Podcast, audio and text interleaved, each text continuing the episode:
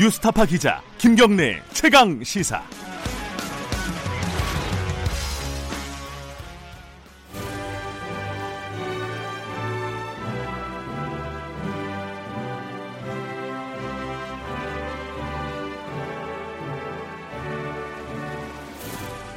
김경래 최강 시사 2부 시작합니다.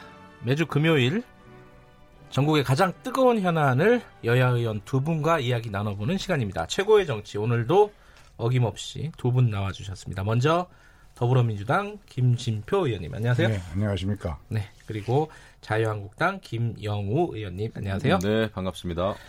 아, 수염을 많이 기르셨네요. 예. 아니 워낙 저기 어, 수염을 기르면 어울리셔가지고. 아니, 수심이 깊어지는 만큼 아 그렇습니다. 수염이 길어지는 것 같아요. 왜 수심이 깊은지는 얘기를 좀 나눠보도록 하겠습니다. 자, 김경래 최강 시사 최고의 정치 유튜브 라이브로도 보실 수 있습니다. 어, 유튜브에 와서 많이 봐주시고요. 샵 9730으로 문자 보내주시거나 뭐 유튜브로 댓글 남기시거나 그러면은 저희들이 필요한 경우에 공유하도록 하겠습니다. 짧은 문자는 50원, 긴 문자 100원, 샵 9730입니다. 음, 스마트폰 애플리케이션 콩 이용하시면 무료고요. 오늘 뭐 정치권에서 할 수 있는 얘기가 해야 될 얘기는 너무 많은데 한 두 가지 정도 얘기를 하겠습니다. 먼저 조국 후보자 얘기는 좀 지겹다고 하시는 분들도 꽤 있네요. 댓글 보니까 어, 후반부에 하고요. 어제 벌어졌던 얘기 좀 해볼게요. 그 정개특위 그러니까 선거법 다루는 거죠 한마디로 지금 패스트 트랙에 올라가 있는 선거법이 정개특위에서 쉽게 말하면 통과돼야지 그 다음에 뭐 법사위로 넘어가고 그 다음에 본회의로 넘어가는 거 이, 이거잖아요 과정이. 근데 어제 정개특위에서 좀 뭐 소동이 벌어졌습니다. 이제 의결하는 과정에서 자유한국당이 이게 날치기다 막 이렇게 얘기를 했어요. 어 이게 날치기 맞나요? 이게 김영우 의원님 어떻게 보세요?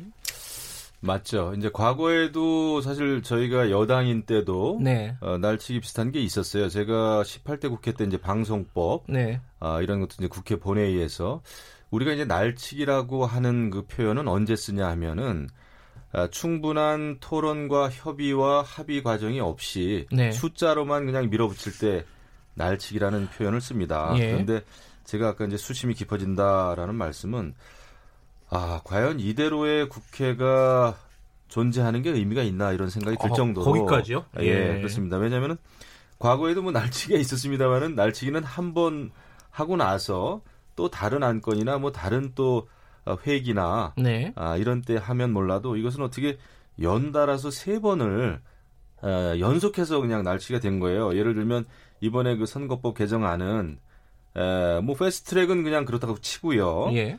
예, 정개특위 소유에서 날치기 한 번 하고 예. 그 다음에 또 어, 범여권이 예, 구성을 제안해서 만들어졌죠. 그 에, 안건 조정 위원회라고. 네. 그런데 이거는 원래 활동 기한이 90일인데도 불구하고 하루 만에 여기서 그냥 또 날치기가 됐고 그 다음에 또 급기야는 정개특위 전체 회의에서 어제 또 날치기가 됐습니다. 그래서 연 연달아 세 번을 자유한국당이 얻어맞으니까 음, 아, 지금 정신이 없어요. 이런 국회가 지속되는 게 과연 아 옳은 것인가 네, 아, 네. 근본적인 좀 회의가 듭니다. 알겠습니다. 그 안건 조정위도 저기 한나라당 아 자유한국당에서 이렇게 어 해가지고 만든 거죠. 예. 그렇죠. 이번에는 네, 정개특위에서는 그렇죠. 예, 그렇죠. 김지부 의원님, 그러니까 김영우 의원께서 말씀하신 게 뭐 충분한 토론 과정이 없었다. 뭐 일단 그게 이제 핵심인 것 같아요. 이번을 날치기로 규정하는 게 어떻게 보십니까? 지금 그 패스트 트랙이 지정된 지가 121일이 지났습니다. 네, 또 정개특위 논의를 시작한 것은 310일이 지났고요. 예, 어, 이제 그 정개특위 활동 기한이 60일을 연장해서 8월 말까지거든요. 예, 이더 늦출 수가 없는 것이 이 내년 4월 총선인데 에, 다음 주면 벌써 9월 아닙니까? 네, 그런데 에, 총선 120일 전인 12월 17일에는 후보자를 등록을 해야 돼요 예비 후보자를. 네, 그러니까 최고도 준비하고 뭐 하려면 절차를 정하려면 10월 말까지는 끝나야 되거든요. 네, 그런데 지금 음, 자유한국당이 홍영표 의원이 어제도 얘기했지만 네, 지, 지난 310일 동안 하여간 여러 가지 형태의 노력, 패스트 트랙까지 감히 모든 노력에 불구하고 전혀 협상에 응하지 않고 어깃장만 놓은 거예요. 어, 본래 이 패스트 트랙은 연동형 비례제로 가는 것을 어, 제 정당 교섭단체가 작년 12월 15일 나경원 의원의 사인으로 그, 거기서부터 기초로 출발한 거거든요. 그런데 그, 그거와 전혀 다르게 비례대표제를 아예 없애버리자는 어깃장을 넣어가지고는 안 하겠다는 거나 다름없이 이렇게 몰고 전혀 토론에도 협상에도 응하지 않아서 홍영표 의원이 홍영표 위원장이 네. 자 이제 저 전개특위에서 더 진전이 안 되니까 그러니까 좀 음, 저 원내대표단끼리 정치 협상을 해달라고까지 요구했는데도 안 되고 하니까 네. 그 회의만 열면 나와서 방해하니까 그래서 그 이제 정개특위에서 마무리가 됐지만 그러나 법사위에서 아직 90일이 남아 있습니다. 네. 에, 어제 표결 과정에서도 바른미래당은 두, 두 사람의 의원이 이, 엇갈렸죠. 네. 그리고 무소속 의원은 차- 표결의 절차상 진행해야 되니까 찬성을 하지만 내가 이 패스트 트랙 안에 찬성하는 건 아니다라고 발표한 의원도 있고요. 네. 어떻게 될지 모릅니다. 법사위에서 자유한국당이 어깃장 내놓은 안 취소하고 제대로 된 당초 국민 앞에서 사인한 그 취지에 맞는 수정안을 만들어 가지고 협력하면은 아, 자유한국당 안대로 통과될 가능성도 얼마든지 있는 거죠. 그런데 예, 여기서 의원님. 예, 문제는 지난번에 패스트 트랙에 그 범여권 사당이 합의해서 패스트 트랙에 태울 때도 똑같은 논리였습니다. 이 어, 패스트 트랙에 태우는 것은 합의와 논의의 시작이다 이런 논리였어요. 예. 근데 지금 어제도 아, 이것을 그 아, 정개특위 전체 회의에서 강행 처리하고 난 다음에 법사위에 90일 동안이 확보돼 있으니 아, 그때 또 논의하면 되지 않느냐 똑같은 말씀을 하세요. 네. 아니 그러면은 18, 18개 상임위 다른 상임위들은 왜 존재합니까? 다 법안을 에, 그냥 그 강행 처리한 다음에 법사위에 올려놓고 법사위에서 법사위에서 논의하면 되지 않느냐 이렇게 그럼 얘기하실 건지 정말 묻고 싶어요. 우리가 예. 숫자만 가지고 지금 이렇게 강행 처리하고 아. 날치기 하면은 다른 상임위가 필요가 없습니다. 그리고 선거법은 누가 뭐래도 그 선거의 게임을 정하는 규칙 아닙니까? 이것을 어, 야당의 제일 야당의 동의나 최소한의 충분한 토론 없이 그냥 강행 처리해서 어떻게 하겠다는 건지 모르겠고요. 예. 그다음에 지금 선거법이 난항을 겪고 이러면은 아 이것은 기존의 선거법으로도 어, 선거를 치를 수 있는 거죠. 아, 제가 선거법을 개정할 필요가 없다는 것이 아니라 이 지금 이 국면에서는 특히 정의당의 그 행보를 보면은 아 이것은 뭐 조국 살리기 또 이런 그 어, 차원에서 이루어진 게 아닌가 무슨 뭐 항상 뭐 데스노트가 데스노트가 어떻다 저렇다 이게 이런 얘기가 있지 않습니까? 그러니까 이제 민주당은 정의당 의석수 늘리는 것을 에, 도와주는 것이고 에, 또 어, 민주당은 뭐 공, 뭐 공수처 법안이라든지 검경수사권 조정안이라든지 이런 거 도움을 이제 정의당으로부터 좀 받아야 되겠죠. 근데 지금 완전히 국회도 그렇고 우리 사회가 저는 내란 중에 있다 생각을 합니다. 대한민국이 이렇게 진영 논리에 갇혀서 말이죠. 내란. 서로가 주장하는 것이 아니면은 완전히 악으로 규정하는 어, 이런 알겠습니다. 요, 있어요. 음. 요 얘기는 저기 김진표 의원님 말씀만 좀. 근데 네. 잠깐만 정리해 보면요. 어, 아까 묻고 싶다고 하셨는데 그러니까 물어보시면 되는 거고 그죠? 네. 대답을 해주시면 될 것 같고요. 저는 그렇게 묻겠습니다. 다른 상임위도 다 그렇게 하는 게 맞는 것인데. 근데 이게 어. 우선 그 점부터 대답을 할까요? 예, 그거랑 음. 그때 붙여가지고 그럼 요번 다음 총선은 그냥 지금 선거법대로 할 수 있는 거 아니냐. 이게 그럼요. 합의가 안 되면. 아, 그 말씀에 대한 대답도 예, 예, 좀. 그것도 좀 얘기해야겠네요. 어, 우선 이제 그 아까 말씀드린 것처럼 정개특위를 구성해서 310일. 예, 그리고 어, 또 8월 말까지 60일을 연장한 동안에도 한 저 한 저 한나라당인가 자유한국당입니다. 한국당인가? 자유 자유한국당 너무하십니다. 아무런 토의에도 응하지도 않았어요. 그런데 이제 이 출발이 어떻게 된 거냐면 19대 때부터 우리 정치 개혁의 가장 중요한 과제 중에 하나가 국민들이 투표한 득표, 얻은 득표수와 의석수가 전혀 맞질 않는다. 네, 그래서 이거는 이것은 정치의 기초를 무너뜨리는 거 아니냐. 예, 그래서 이제 이거를 어떻게 할 거냐는 것을 자유한국당 이병석 당시 정개특위 위원장이 연동형 비례대표제로 하는데 한꺼번에 100%갈 수는 없고 네, 아 그거를 좀 음, 섞어서 가자 이래서 그걸 출발점으로 해서 소위 패스트 트랙 안이 만들어진 게 50% 연동제거든요. 네, 그런데 지금 저 제가 가장 좋아하는 자유한국당 아니죠. 어, 어, 그 저, 그렇지 자유한국당 왜 그러세요, 네. 우리 김영우 의원님까지도 안 되면 내년 4월에 그냥 이- 이대로 가지. 예, 이대로. 이- 이- 예. 이런 말씀이신데 어저께인가 이양수 의원이 공개적으로 그 얘기를 했더라고요. 예. 어, 선거법이 안 고쳐지면 내, 내, 내년 4월로 가면 될 거 아니냐. 이 소리가 뭐냐 하면 선거법 고칠 생각이 자유한국당이 점잖은 권- 저 김영우 의원까지 그렇다면 결국 안 하겠다는 얘기거든요. 그런데 국민의 소리는 선거법 고쳐야 한다 하는 거고요. 그래서 지금까지 자유한국당이 그런 생각이기 때문에 뭘 했냐면 축구를 비교하면 침대 축구를 해왔어요. 아무 하지 않고 계속 침대에서 어기적거리고 그냥 있는 거예요. 시간만 보내고. 그러니까 이거의 속셈을 다 아는 정치인들이 그대로 자유한국당 뜻대로 따라가면 그게 옳은 정치인가요? 그러니까 절차를 진행하는 과정이니까 알겠습니다. 지, 금이라도 예. 그 어깃장한 비례대표를 연동형으로 해가지고 좀 보강하자는 데서 출발한 정치개혁 논의를 비례대표를 아예 없애자는 안을 내놨으니까 어깃장이라고 할 수밖에 없죠. 알겠습니다. 요, 요 얘기는, 어, 마무리해야 되는데, 그, 침대 축구 얘기도 하셨고, 이, 자유한국당이 사실상 선거법 바꿀 생각 없는 거 아니냐. 이 얘기 간단하게 네. 대답하시면 어때요? 저희가 볼 때는 최초의 민주당이 예. 선거법 개정에 별로 열의가 없었습니다. 아, 오히려 예. 민주당이요? 그러다가- 열의가 없다고 네, 말씀하세요. 그러다가 이제 어, 민주당이 검경 수사권 조정해야 되고 뭐 사법 개혁을 해야 음. 된다 이러면서 아, 뒤늦게 사실 그 안을 들고 나왔어요. 예. 어 그리고 에, 사실 선거법이라는 건 그렇습니다. 이게 무슨 비례성에 기초해야 된다. 지금은 비례성에 안 맞는다 해가지고 이제 이 개정안을 들고 나왔는데 사실은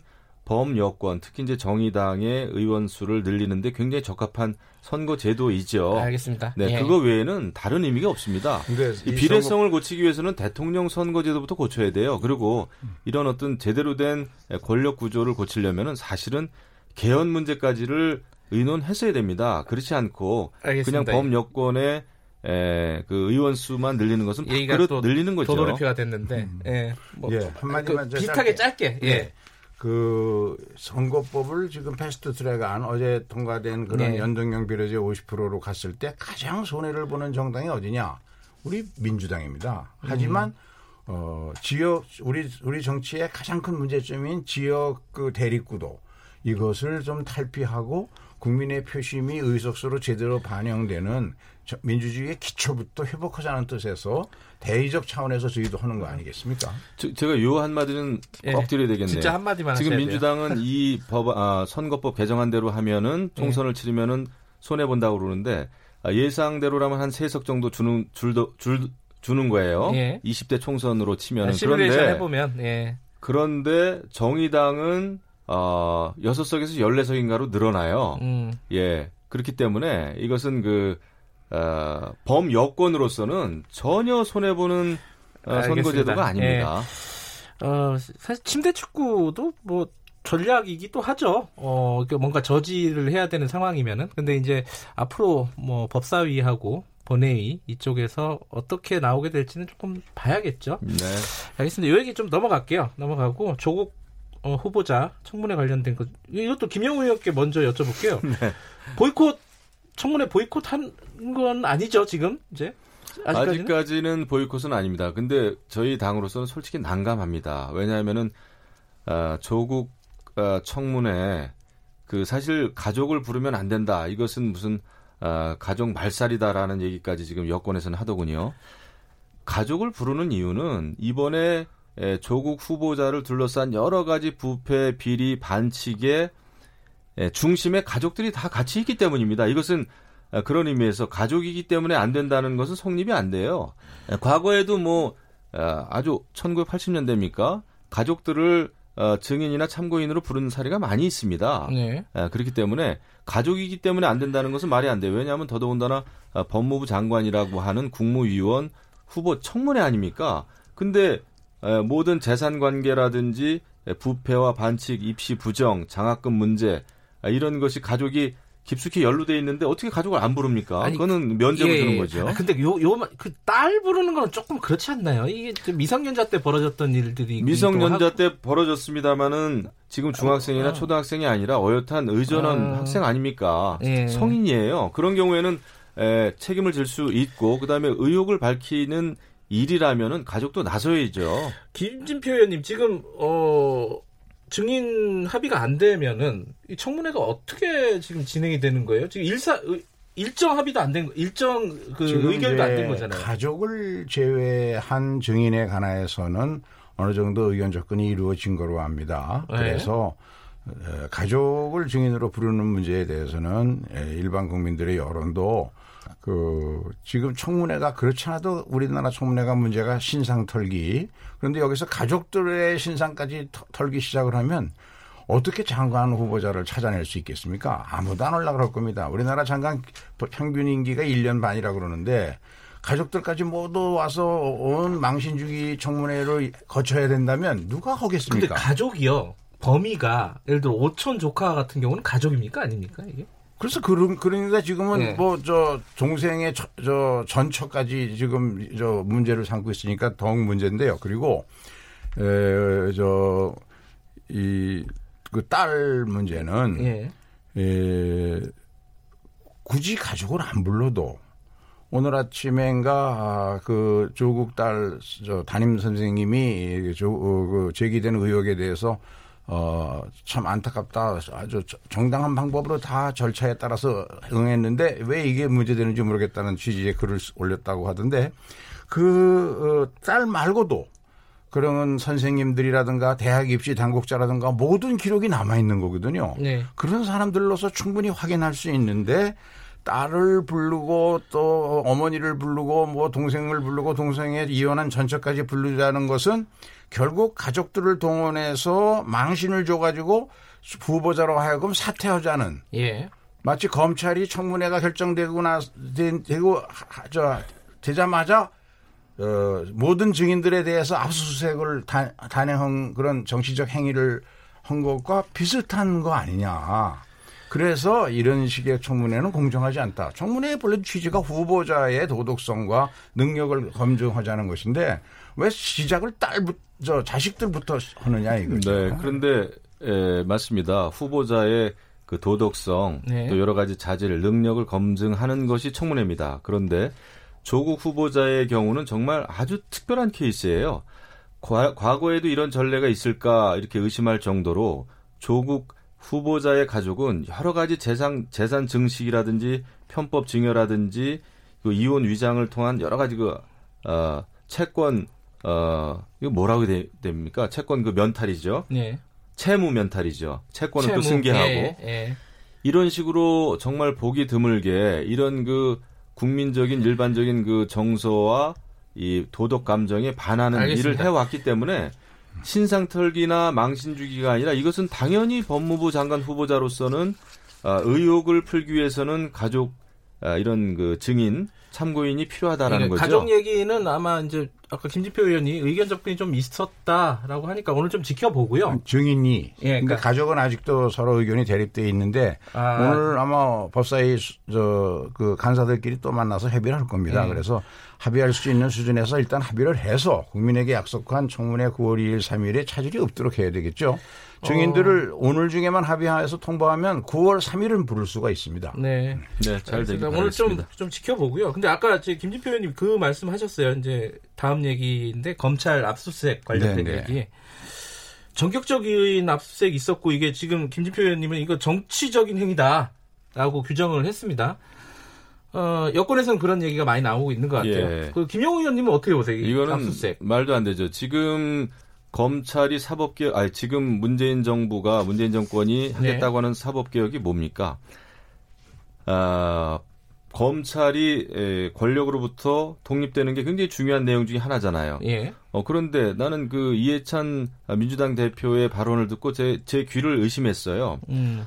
어, 마치 이 검찰이 압수수색하는 데 있어서 어, 여당에게 무슨 보고를 하지 않고 네. 압수수색한 것을 굉장히 전례 없는 일로 이렇게 불쾌하게 생각하는 듯한 발언을 했더라고요. 네. 아니 지금 사법 개혁 하자고 하는 분들이 이렇게 그 과거로 그럼 돌아가자는 얘기입니까? 그래서 이것은 또 다시 이것은 완전히 수사 외압이다 생각합니다. 아니 오죽하면은 검찰이 청문회를 앞둔 더더군다나 법무부 장관 후보 청문회를 앞둔 상황에서 압수수색을 했겠어요. 이것은 잘 지켜볼 일이지 어떻게 에, 불쾌하게 생각을 합니까? 김 의원님, 음, 네. 그 김영우 의원님 말씀이 어, 그러니까 정치적인 행위라고 만약에 하더라도 만약에 하더라도 이해찬 대표 말은 조금 무리 있는 말이 아닌가. 그러니까 검찰에 대해서 음, 아마 그 이. 검찰은 예. 오직 어, 외골수로 한 가지만 본 것 같아요. 아무리 좋게 충정을 이해하려고 해도 네. 어, 결국 그 윤석열 총장이 이, 늘 하던 얘기로 살아있는 권력과 타협하지 않는다. 이거를 보여주기 위한 것인데 지금까지 수많은 그 정치인들에 대한 고발이 반대당으로부터 이어졌습니다. 예를 들면 자유한국당 의원들에 대해서 경찰이 몇 차례 소환했는데도 안 나오고 있는 거 그런 거는 왜 그 압수하고 저 구류하 저 불- 부르지 않고 어 이거는 어 고발이 그 얼마 되지도 않았는데 그리고 네. 여야가 합의해서 그거를 국민들 앞에서 청문회 과정을 통해서 밝히고 나서 9월 3일 이후에 해도 아무 문제가 없는 거를 9월 2일 3, 저 청문회 한다고 한 발표가 나오고 몇 시간 후에 그냥 이 압수수색을 했던 것은 이건 분명히 에, 검찰의 힘을 보여주고 검찰이 살아있는 권력에도 타협하지 않는다는 걸 보여주기 위한데 지나친 오바죠. 그 지나친 오바라는 정치적 행위를 했으면 그 정치적 행위에 대한 책임을 져야 됩니다. 오늘 검찰총장이 어, 내부 단속을 좀 한 모양인데 그저 피의 사실 유포라든가 네. 과거에 검찰 적폐의 대표로 알려진 별건 수사라든가 예. 이런 방법으로 저 이 증인들이나 관련된 사람들을 압박해 가지고 결국은 어, 이래도 사퇴 안 할래 하고 알겠습니다. 후보자에게 압박하는 거 아니냐는 네, 김영우 얘기죠. 의원님 말씀 근데 이게 참 듣고요. 코미디 같은 일이 벌어지고 있어요. 지금 그 아, 여당 의원님들은 윤석열 총장 임용 당시에 정말 그 살아있는 권력에도 칼을 들이댈 만한 괜찮은 사람이다라고 입에 거품을 물고 찬성을 하셨어요. 네. 그 그런 일이 지금 벌어지고 있는 겁니다. 아, 그러면은 제대로 이제 수사를 하기를 바라고 이것이 과연 아 그렇기 때문에 윤석열 총장을 총장으로 임명하는 것이 옳았다 이렇게 말씀을 하시는 게 옳지 어떻게 살아있는 권력에 대해서 어, 어, 수사를 한다고 해가지고 이것을 알겠습니다. 정치 행위로 이렇게 몰아붙이는지 이것은 그, 완전히 코미디죠. 시간이 다 돼가지고요. 두 분께 30초씩만, 진짜 30초씩만. 네. 왜꼭 지금 상황에서 조국이어야 되는지 좀 말씀해 주세요. 바로 검찰의 압수수색을 비롯해서 어, 조국에 대한 모든 언론이 에, 이 비판이라든가 에, 정치권의 야당의 비판 이런 것들을 종합해 보면은 네. 우리 높은 정치 의식수를 가진 국민들이 SNS를 통해서 나오는 이야기 중에 가짜 뉴스 아웃, 한국 언론 사망, 네. 정치 검찰 아웃 이런 네. 얘기가 지금 크- 크- 크게 자꾸 저 회자되고 있잖아요. 네. 그런 것을 봐도 조국이 아니면 그 수십 년간 검찰이 독점했던 수사권을 균형 있게 나누어서. 견제와 균형 관철 해낼 수. 없다는 네. 얘기죠. 김영우 의원님 30초만. 네. 왜 아니어야 되는지. 네, 문재인 정권이 그 동안에 얼마나 공정과 정의를 부르짖어 왔습니까? 예. 아, 그 맨그 선봉에 섰던 아, 인물이 바로 조국입니다. 네. 그런데 그 조국이 지금 법무부 장관 후보로 지명되지 않았습니까? 네. 하지만 에, 조국 수석은 조국 후보자는 자신이 부르짖었던 공정과 정의와는 완전히 다른 네. 아, 그런 그 생활을 해왔다. 이런 그 지금 문재인 정권의 에, 어떤 불법성, 네. 비공정성, 불공정성의 민낯을 그대로 보여주고 있단 말이죠. 그래서 알겠습니다. 안 되는 겁니다. 30초 됐습니다. 자, 오늘 두 분 나와주셔서 감사합니다. 청취자분들이 이해하셨을 겁니다. 자유한국당 김영우 의원, 김- 민주당 김진표 의원이었습니다.